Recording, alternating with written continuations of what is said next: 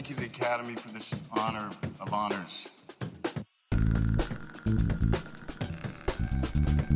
They told me I only have 45 seconds up here.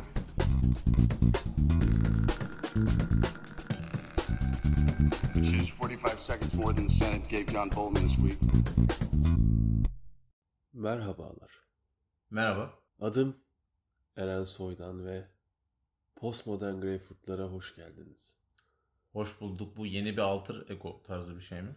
Postmodern kuşağımızın bugünkü bölümünde harikuladeyim. Harikulade olmana çok sevindim. Ben de çok iyiyim. Yani bir cümleyi daha böyle kurarsan ben de Haldun Dormen moduna bağlar. Aşırı kibar ve sağ gibi biçimde konuşurum. Zat halinizi böyle buyurun umarım. Canım. Ben direkt konuya giriyorum. Ya yeter ya. Belki insanlar bizim hayatımızda ne olup ne bittiğini merak ediyor biraz böyle küçük küçük. Nereden biliyorsun? Bu kadar dinliyorlar yani sonuçta. Bu bölüme heyecanlıyım çünkü bu bölüm sevdiğim bir konsept olduğu için direkt dalmak istiyorum. Hangi konsepti sevmiyorsun ki sınırsız olan? Bölümümüz. Dinliyorum. Anlatmak istediğini anlat bölümünün inovasyonumuz olan birbirine test yap konseptiyle harmanlandığı ama konseptin adı yok. Kireç taşı bölümümüzün ikinci versiyonu gibi düşünelim. Diye diyorum ben. Düşünüyoruz. Teşekkür ederim. Başlayabilir miyim? Çünkü benim ilk konum kısa. Ayağını falan sallıyorsun yani. Ben nasıl bir heyecanım varsa evet dinliyorum buyur. Yok ilk konum değil, ikinci konumdan daha heyecanlıyım. Evet yine ben sosyopat, psikopat falan çıkacağım değil mi mesela sonucunda? Ona göre hesapladın. Bütün şeyleri ona göre kurdun. Öyle bir testim yok. Şimdi Yiğit elektrikli arabalarla aran nasıl? Varla'nın güzel olduğunu düşünüyorum. Şarj yerlerinin az olduğunu ve fazla olsa çok iyi olduğunu düşünüyorum. Başka yani bu kadar. Ben hatırlıyorum sen yıllar önce abi gel şarj istasyonu kuralım sen ne dediğini. Dedim. Ama şu an kim ya? Ben bunu dediğim zaman da 50.000 TL falan dedim. Ben 50.000 TL diyorum. Yani şu an mercimek çorbası, manda yoğurdu. Neyse bu kadar abi. Çok bir bilgim yok ama varlığını destekliyorum yani. Şimdi ben direkt bir test sorusuyla başlamak istiyorum. Sonra zaten konuyu anlayacaksın. Tabii. Aşağıdakilerden hangisi? Elektrikli araçların ortaya çıkaracağı sorunlardan birisi olarak öngörülmektedir. Öngörülmektedir. Bak vurguluyorum. Tamam abi niye vurgulama ihtiyacı hissettin ki? Bununla alakalı ya. Bir şey mi oldu? Öngörülmemektedir diye anlaşılmasın istedim. Tamamdır. Senin tarafından. Şehir içi gürültünün azalması. Elektrik ticaretiyle mukim tacirler tarafından fahiş fiyatlama yapılması. Yaya güvenliğinin azalması. Elektrik kıtlığı ve buna bağlı elektrik savaşları. Umarım olmaz diyerek D diyorum. Tamam, bunun öngörüldüğünü düşünüyorsun. Evet. Ama umarım olmaz yani. Değil. Yaya güvenliğinin azalması.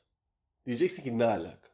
Diyecek misin? Abi şimdi şöyle bir şey var. Benim gördüğümü duyduğumu söylüyorum. Manyak araştırmadım. Mesela Tesla'ların bir kısmında bu işte yaya güvenliği her şeyden öncelikli olarak dizayn edilmiş yapay zekalar tarafından. Kaza birden fazla kez oldu. Haberini falan gördüm ben birden fazla kez olduğunu otopilotlarda. Ama bu yapay zekanın algılamasında mesela şey diyor. Araç içindeki insanı ya da atıyorum insanı koru. Yayayı koru. Daha küçük bir çocuk, bebek efendime söyleyeyim ne bileyim hayvan. Hani mesela hani insanı korumayı birinci öncelik olarak alan bir yapay zekada mesela atıyorum hayvana zarar gelebilir. Sen bebeklere hayvan mı dedin? Hayır. Hani insan boyutu olarak algılayamaz diye diyorum. Hani insanın belli boyutları var sonuçta. Hani o manada. Tabii ki de insanın belli boyutları var.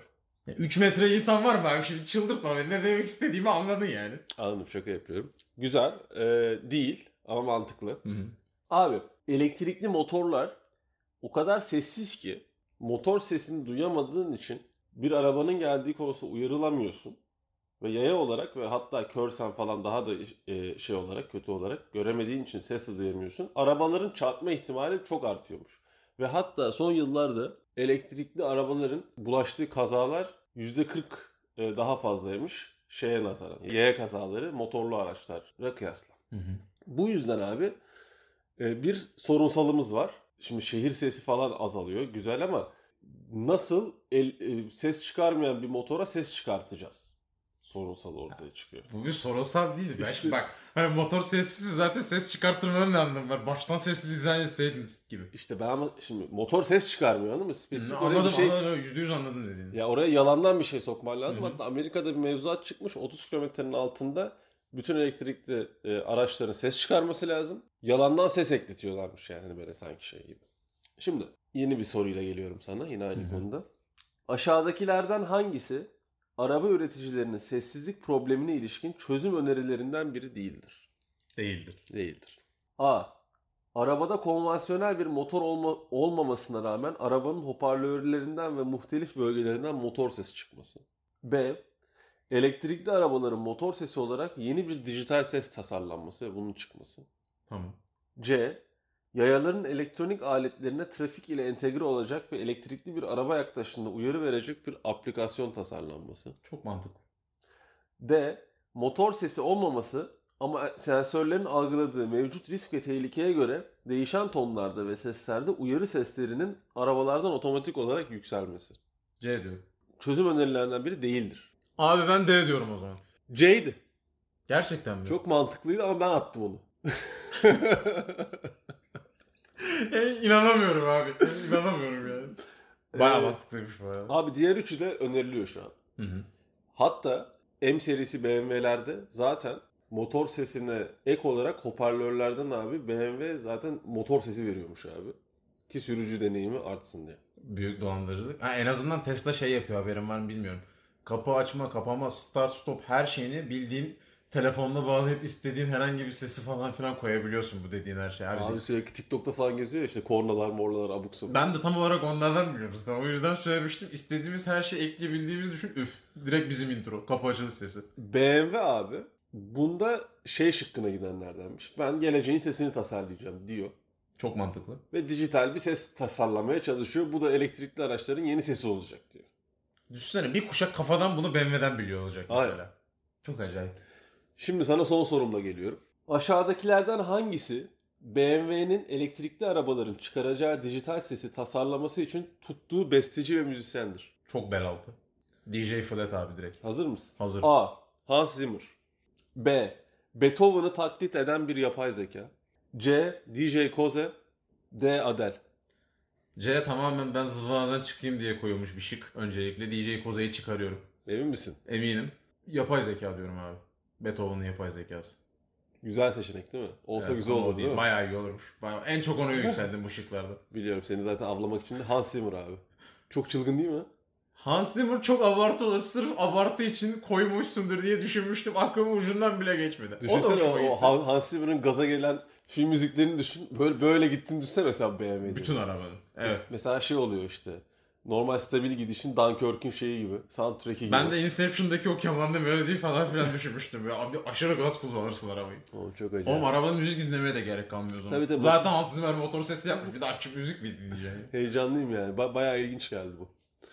Benden ilk konum olarak bu kadar. Abi bir dakika. O zaman bir uzun yol vlogu çekiyoruz bu geldiği zaman. Tabii. İstanbul Bodrum. Sıra bende.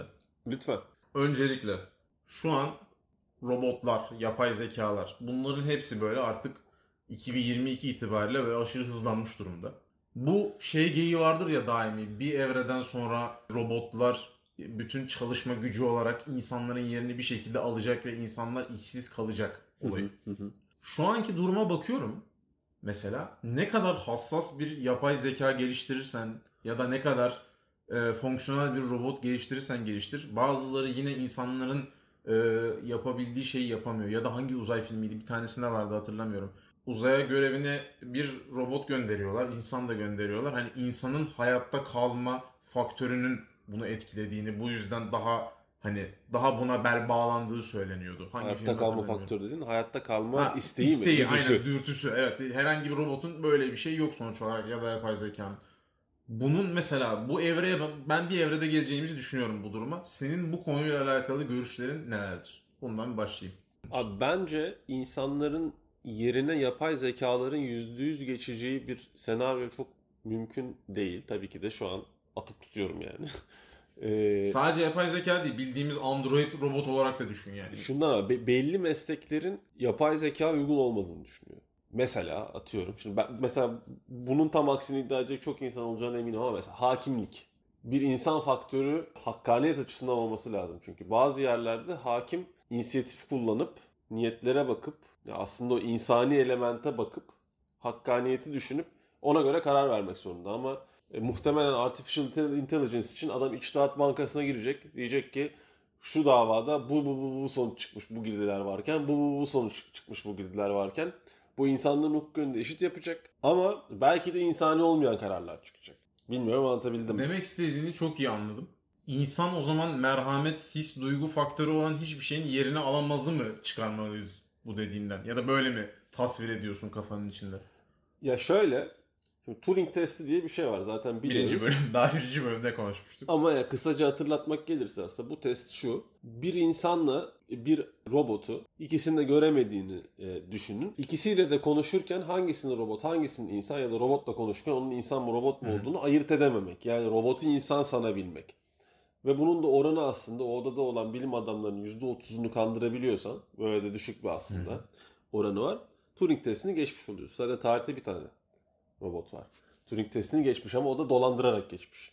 Çünkü ben Ukraynalı 13 yaşında bir çocuk robotuyum dediği için iğrenç İngilizce konuşmasına, saçma sapan cevaplarına kanmış insanlar. Hani bu çok böyle, acayipmiş. Bunu bilmiyordum. Bunu konuşmuştuk. Detayının bu olduğunu bilmiyordum. Geçtiğini biliyordum yani, sadece senden. Böyle yani, onu da geçmemiş sen yani. Anladın mı? Yani o dolandırıcı Turing anladım robotu.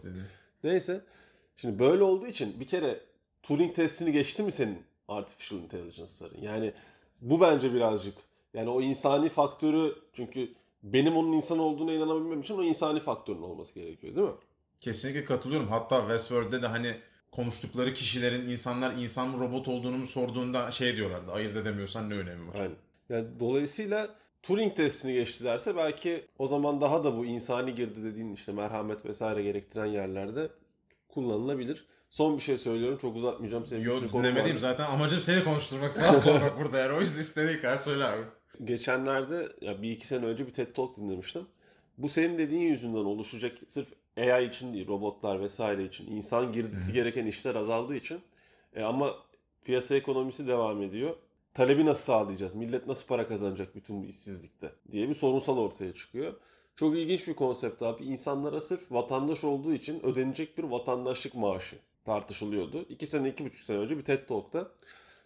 Onun da sebebi üretime katkı sağlayabilecek asgari talebi oluşturmak için herkesin bir ekonomik girdiği ihtiyacı var. Ve bu yüzden bir vatandaşlık maaşı modeli bir şey gelmesi gerekir gibi bir şey tartışılıyordu. Garipmiş. Evet. Ağzına sağlık. Bir sonraki soruma geçiyorum. Bu çok kısa bir şey. Sadece bununla alakalı fikrini merak ediyorum. Ya istersen tabii daha da şey yapabilirsin. İstediğin kafana cevap verebilirsin. Hep merak ettiğim bir şeydir. Bu konudaki düşüncelerin nedir? Mesela sen ne olarak görüyorsun? Şimdi ikimiz de aşırı tarih meraklısı insanlarız. Milattan ne kadar önceyse o kadar hoşumuza gidiyor vesaire vesaire geçiyorum. Biz bilmem kaç bin hatta daha fazlası yıl itibariyle ilk insanlardan bugüne kadar gelen milyon tane hikaye, devrim, savaş, efendime söyleyeyim teknolojik gelişme dönemi bir sürü şey hikaye biliyoruz. Bir sürü uygarlık, imparatorluk, ırk biliyoruz. Ve her birini belli bakış açısına sahip tarihçiler tarafından ya da antropologlardan biliyoruz. Bildiğimiz şeylerin tarih adı altında çoğu şeyin yanlış olması durumunda bugün yaşanabilecek şeyler bugünkü dünyayı nasıl etkiler sence? Demek istediğimi anladın mı? Anlatabildim mi? Anladım. Ama mesela bunun zaten olmadığının bir garantisi var mı? Yok. Dolayısıyla işte onu diyorum ben de. Mesela Osmanlı tarihiyle ilgili X bambaşka bir şey öğrendik biz. Amerika'nın kuruluşu mesela atıyorum komple bambaşka olaylar üzerinden olmuş. Sallıyorum tamamen. Aklıma ilk gelenleri söylüyorum. Sonuç olarak orada değildik, bilmedik, görmüyoruz. Nesilden nesile, nesilden nesile, nesilden nesile. Dolayısıyla bir bilgi aslında ne kadar eskiyse... Ama şimdi bak, katılıyorum. Anladın değil mi demek istediğimi? Katılıyorum ama zaten şöyle düşünsene. Ben zaten bu dediğinin gerçek olduğuna inanıyorum. Ben şüpheliyim, bilmiyorum. Yani her şey için zaten mümkün değil doğru olması. Ben şahsen geçmişte o ya da bu şekilde, bilmiyorum bunun hangi suretle geldiğini ama... teknolojik varlıkların, uzaylıların vesairelerin insan tarihinde belli noktalarda mesela insan hayatına dokunmuş olabileceğine inanıyorum. Ama bu teoriler o kadar uzağa gidiyor ki mesela bazıları diyor ki bu şeylerde falan geçen Sümer mitlerinde çünkü geçiyor. Anunnakiler insanları madenci bir ırk olarak yaratıyor. Altın madenleri üzerine değil mi? Altın madenciliği ve işte değerli madenleri maden işçisi olarak çıkartsınlar diye yaratıyor. Şimdi bu oradaki bir mit. Bir de senin özel ilgi alanın diye bölüyorum. Bu altının enerji iletiminden dolayı değil mi? Ama elektrik enerjisi değil. Her türlü enerjiyi iletebileceğini düşündükleri için çıkardıklarını biliyorum. Doğru mu biliyorum? Bu sorunun cevabı çok ilginç yerlere gider. O yüzden dallandırıp... Bununla ilgili ayrı bölüm yapalım o zaman abi. Ama yani altının gittiği yerler aslında bu bir bölümde değinmiştim. Felsefe taşı diye geçen şeyin aslında bir tür antigravitasyonel özelliği olan bir altın olduğuna ilişkin böyle çok acayip yani bir... yer çekimini manipüle edebildiğini. Bir teori var. Onun girdisi falan diyorlar da onu başka bölüm anlatırım şimdi. Tamam abi kapatalım burada. Bu yanlış yerlere giriyoruz. Beni kaşıma. Bölümün konsepti değişik neredeyse. Ama şimdi şöyle düşünsene zaten. Dediğin gibi şu an biz neyiz? İnsan merkeziyetçi. İşte hatta bir ara neydi? Her şey dünyanın etrafına dönüyor. Her şey insan için, her Tabii. şey dünya için. Merkezde insan vardan bu gerçek sahibi biz aslında bir gelişmiş medeniyete köle olarak doğduk. Sadece kölecilik yapmak için vardık ve şu an başıboş köleleriz. Dolayısıyla eğer buna inanacak olursan, inanıyorum demiyorum, Hı-hı. inanacak olursan zaten insanlığı koyduğun yer ve bütün perspektifin değişiyor. Şimdi bu kadar zaten derinde etkileyebilecek bir şey olduğu için bu soru ya da bununla alakalı görüşlerini sorun.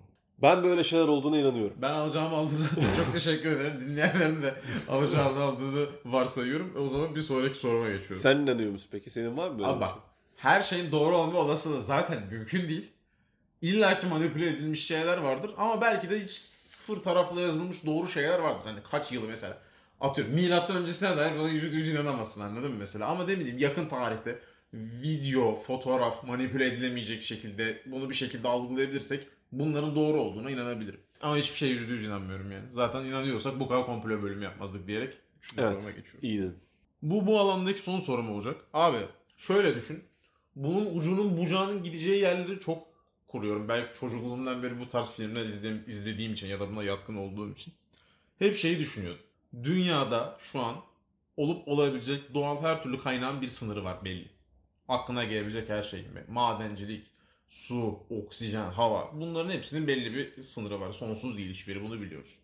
Hep seninle konuşuyoruz işte uzay madenciliği, oradan bir şeyler alsak getirsek. Yani biz değil de hani dünyaya faydası olması açısından alıp getirseler. Ya biz de getirelim ya. Mümkünse ya getirelim. İmkanı varsa zaten benim zaten işim bu yani. Ben bunu zaten yapıyorum. Benim için senin işin bu. Çok büyük. Yolcu taşımacılığı yapıyorum kardeşim. Taşımacılık yani yaparım, onu da yaparım yani. Abi vallahi helal olsun. Neyse. Bu kaynaklar bir yere de tükenecek.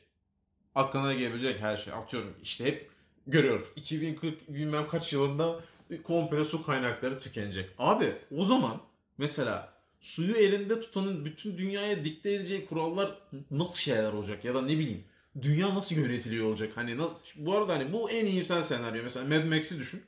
Adam sırf suyu elinde tuttuğu için kocaman bir halka zulmediyordu. Canı istediği zaman su veriyordu. Kocaman bir insan topluluğuna. Bir de bunu atıyorum mesela elektriği, gıdası ki şu anki durumda zaten inanılmaz bir tüketim var bütün dünyada, sadece bizde değil ve bu kaynakların da gıdanın da mesela bir sınırı var. Tükettiğimiz her şeyin sınırı olduğu gibi. Hani bir sırf su belki hadi çok kötü olmasına rağmen kurtarabilir. Abi aynen da ne bileyim elektrik, gıda bunların hepsinin bittiğini düşün. Nasıl sevk ve idare edilecek dünya, anladın mı? Abi şimdi benden beklemeyeceğim bir iyimser cevap vereceğim sana. Çok şaşırdım. Bir Pollyanna cevabıyla geliyorum. Peki. Sana.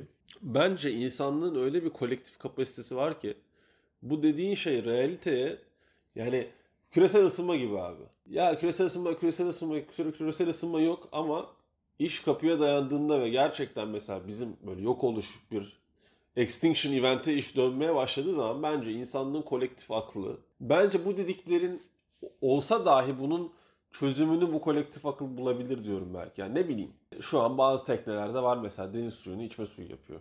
Belki onu öyle bir scale'da bu bir para akacak ve şey olacak ki şu an su yok dediğin şey bir anda deniz suyundan su üretiyor olacağız. Atıyorum toplu şeyde. Topraksız şu an bitki yetiştirme deneniyor. Ha. Ayda denendi. İşte ne bileyim dikey tarlalar var falan. Hı-hı. Abuk sabuk şeyler var. Hı-hı. Şimdi bu dediğim bence gerçek olduğu zaman bu sefer gerçekten ne bileyim savaş ekonomisine atan ya da yani gündelik bütün saçma sapan lükse akan şey belki buralara akmaya başlayacak. Ki ben belki değil, bence akacak. O yüzden çözümü ne olur bilemiyorum ama senin kafandaki Mad Max distopya sonuna gitmiyorum. Bak orada sırf suydu, tekrarlıyorum bu arada. Hani başka şeyler vardı en azından insanlar. Kısmi de olsa gıda bulabiliyordu. Birden fazla şeyin aynı anda tükenecek olması farklı aralıklarda olsa korkunç. Abi şöyle düşün mesela korona gerçek miydi değil miydi? Tamam bilmiyorum. Yani çıkışı. Tamam. Bir salgın hastalık mıydı, laboratuvar mıydı bilmiyorum. Diyelim ki yani laboratuvardı çünkü çoğu insan da buna inanıyor. Şu an aslında insanlığı bir konjektüre itti. İşte ne bileyim mesafeli toplantılar, işte bu internet üzerinden alışverişler, işte temassız evden çalışmalar, temassız ödemeler, bilmem neler birçok yerde aslında bir para geçiş, para akışı falan yaptı. Şimdi böyle bir şey olsa bunu yapan bir üst akıl varsa mesela şunu niye yapmasın? Bir bölümde seninle konuşmuştuk. Abi kaynaklar elden gidiyor. Dünyanın bir artık kovan bilincine erişmesi lazım. Yalandan 5 tane UFO uçur abi. 3 tane şehir roketle abi uzaylılar var. İnsanlığın birlik olması lazım. Atıyorum. Şimdi, yapan bunu mu yapardı diyorsun? Ha, yani? Yapabilir. Ya gerçekte bu mu olur? Hani bu tarz bir şey mi olur? Bu evreye gelinmeden. Bu bile olabilir diyorum yani. Bu mesela insanın artık kolektif aklının evet abi biz yaşamalıyız. Bak uzaylılar da var falan deyip belki bütün ham madde vesaire üzerinde bambaşka bir rejim olacak. Atıyorum, sallıyorum da. Sallıyorsun da mantıklı sallıyorsun. Çünkü gerçekten neler gördük, neler yaşadık. Hani insanları bir araya getirebilecek tek faktör bu dediğim. Ben de bugün bir eski bölüm dinledikten sonra düşündüm. Çok mantıklı abi. Bence de. O bölüme de bir atıf olsun. Atıf olsun. Diyerek sözü sana devrediyorum. Tamam. Ben biraz vitesi takıyorum çünkü uzun bir bölüm oluyor gibi duruyor. Oak Adası Gizemi. Oak. O-A-K mi? Oak. O-A-K. Aha, İngilizce okumuş. Meşe. Oak. Tamam, anladım. Meşe Adası Gizemi. Kanada'da. Meşe Adası. Niye bu kadar mutlusun peki? Değil mi? Meşe Adası deyince böyle bir çizgi film Türkçe dublaj gibi geldi. Çılgın Korsan Jack direkt yani. Direkt Meşe Adası. Devam edelim abi. Meşe Adası Gizemi. Peki abi. Abi şimdi bu adaya ilişkin ilk söylenti 1700 yılında Captain Kidd isimli korsanın tayfasında ölen bir tayfasının söylediği bu adada hazine var. Captain Kidd'in hazinesi gömülü diye bir söylentiyle var. Hazinenin ne olduğunu bilmiyoruz. Bilmiyoruz. Zaten uzun uzun anlatacağız şimdi tabii bu adayı. 1700. Sonra abi 1800'lü yıllarda Daniel McGinness diye bir adam bir tarla kurmak için Oak Adası'na gidiyor. Ondan sonra burada bir çukur buluyor abi. Çukur gözüne çarpıyor. Ve bu Captain Kidd'in bu ölen tayfasının söylediği hikayeyi de biliyor aklında. Diyor ki bu kesin Captain Kidd'in şeyi, hazinesinin gömülü olduğu yer diyor. Böyle bir inanışa vakıf adam. Kazmaya başlıyor. Ve kazarken her 3 metrede bir meşe ağaçlarından yapılma bir platformla karşılaşıyor. Yani kazdığı yer daha önce kazılmış kesin. Hı hı. Ve 3 metrede bir meşe ağacı katmanı var. Hı hı. Bir de başka lifler, bilmemler, kabuklar falan var böyle. Birileri bir şey yapmış oraya. Sonra 9 metre falan kazıyor. Nedeni bilinmeyen bir sebepten ötürü kazmayı bırakıyor. Sonra 1802 civarında Onslow şirketi diye bir şirket bu bayrağı teslim alıyor. Hazineye bunlar aramaya koyuluyor. 27 metreye kadar tüneli kazıyorlar aşağı ve bilinmeyen bir sebepten tüneli su basıyor. Yağmur değil, şey değil, anladım. Su basıyor. Sonra 1850'lerde Truro diye bir şirket bu sefer devralıyor bayrağı ve 1851'de parasız kalıp tasfiye olana kadar bunlar 33 metreye kadar kazıyorlar. Yeni bir kuyu çünkü diğeri su bastı falan. Ve burada da sürekli tünelleri su basıyor. Bu bir tuzağa falan herhalde yani öyle bir şey düşünüyorum ben. Geliyoruz. Ve abi bu şirket denizin bir tüneller sistemiyle kuyu civarına 5 ayrı tünel yoluyla bağlandığını tespit ediyor. Tamam. Ama man-made bir şey yani. Hı hı, tabii. Denizin alttan 5 tane tünel bağlamışlar falan. Şimdi ilk soruma başlıyorum. 1851'e kadar tünelde bulunan objeler nelerdir? Yani 1851'e kadar kolektif neler çıktı buradan? Bu kadar uğraş var. O kadar korkuyorum şu an. Ha, ama 151 yıl uğraşıldı. Tamam abi. Korkuyorum. A.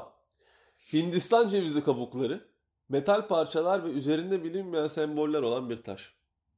B. Meşe ağaçlarından yapılmış zepline benzer bir maket ve 3 adet elmas işlemeli korsan kılıcı. C. Bilinmeyen bir metalden yapılmış ve uzaylıya benzer bir heykel ile 1 adet cep saati. D. Elma çöpleri, tavuk kemikleri ve 22 adet çürümüş inek dili. Çürümüş inek dili 22 adet olmasaydı şeyde sürümcemede kalmayacaktım. Ne bulunmuşu soruyorsun değil mi abi yanlışım? Ne bulunmuş? B şıkkı abi.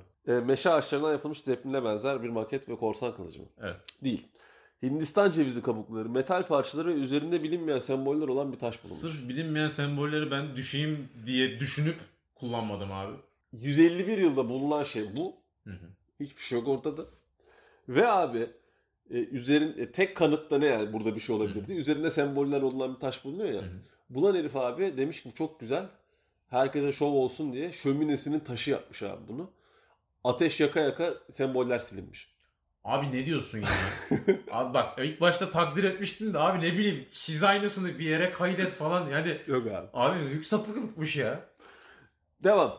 1861-1898 yılları arasında Oak Island Association diye bir kurum bu sefer alıyor. Araştırmanın şeyini.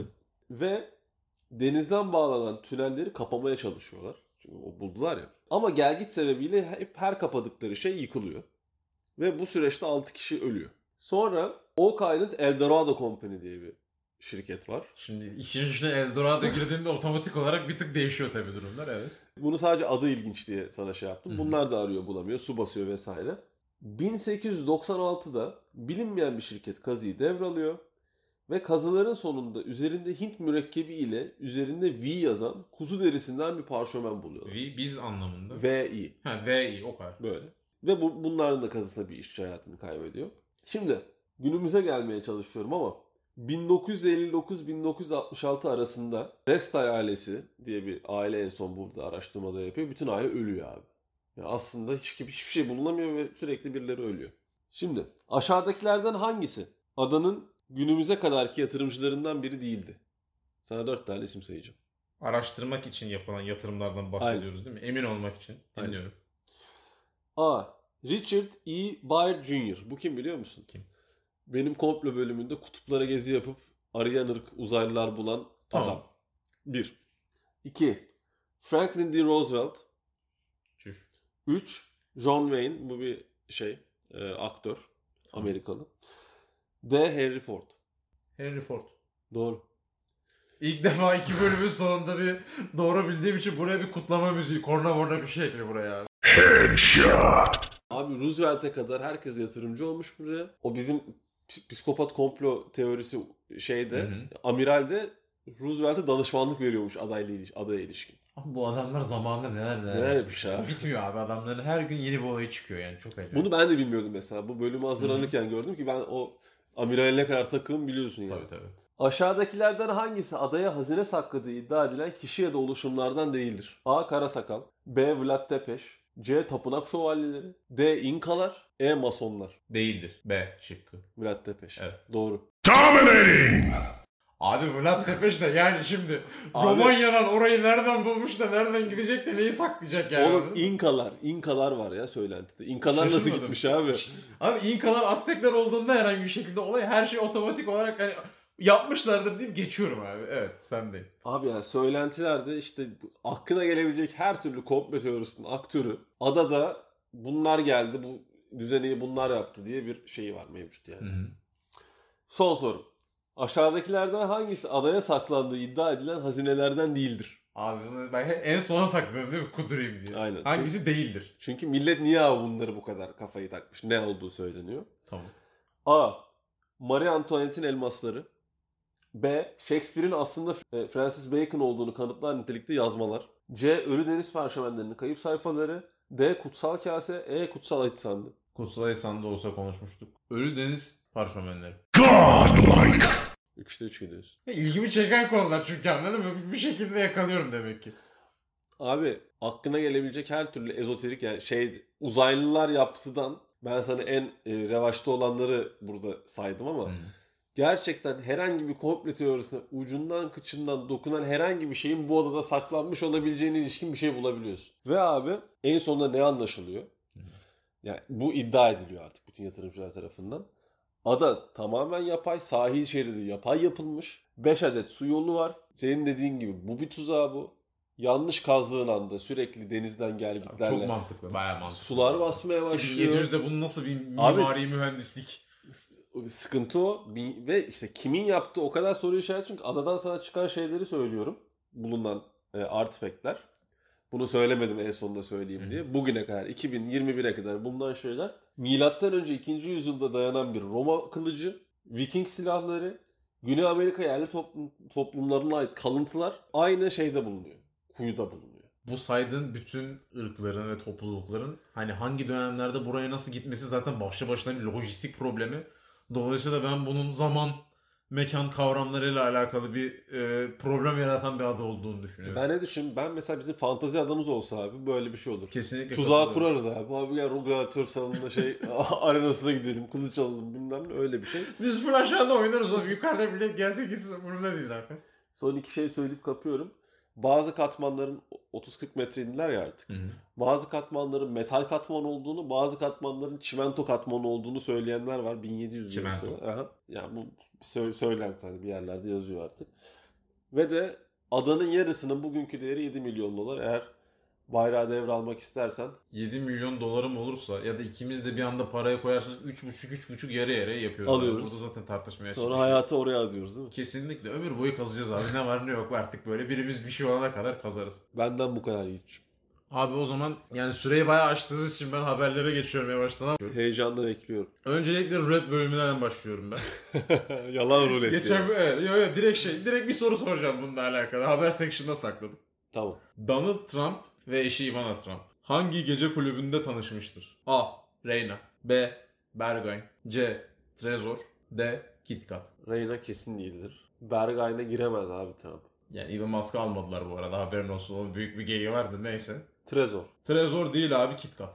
Kitkat yani... gece kulübünde tanışmışlar. Bu arada içerisi böyle hani hayal edebildiğinden Berlin gece kulübünü hayal et, daha Berlin abi. Hani kısmet olmamışlar ama çok sıkıntı bir yermiş. Neyse şimdi bu yönde. Bir, buna direkt bağlamak kaydıyla abi Elon Musk'ın Berghain'e alınmadığı iddia ediliyor. Yakın zamanda. Yakın zamanda 2 haftalık 3 haftalık falan olay belki. Abi düşün. Mars'a koloni kuracak durumdasın. Dünyadaki en büyük teknoloji şirketlerinin sahibisin ama yine de Berghain'e alınmıyorsun. Abi, bence saçmalık ya. Bence de abi kafayı yemişler. Normal bir şey değil. Geçiyorum. NFT döneminin ilk başında bir tabut dansı videosu vardı ya, aşırı meşhur olan. Aynen.